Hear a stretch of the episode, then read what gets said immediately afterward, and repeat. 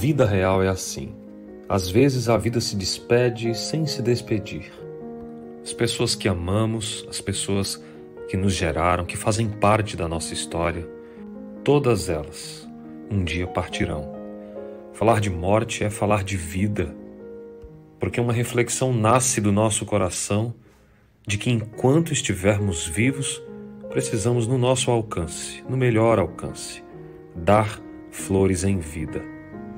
Mas falar de luto também é falar de memória, relembrar o que foi vivido, o que vivemos, a mesa de jantar, as datas comemorativas, os presentes, os beijos, os abraços, também as brigas e as confusões que há tanto nos fazem crescer.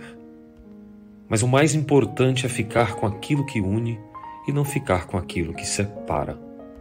Por mais difícil que tenha sido a nossa história com os nossos entes queridos, ou não tão queridos assim em algumas famílias, em algumas histórias, precisamos aprender a ressignificar e a ficar com aquilo que une e jamais com aquilo que destrói, com aquilo que separa.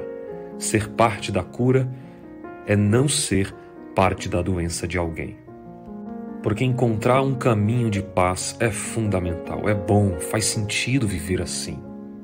Porque a gente sabe que o trem é bala, é rápido e quando vê, já foi.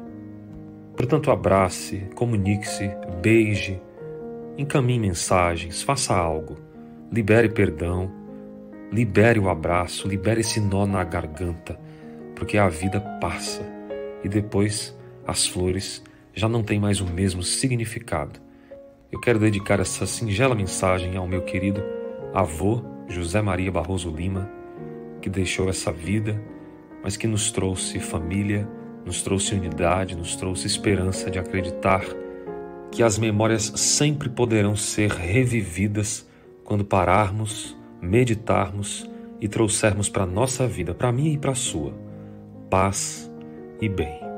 Onde estivermos,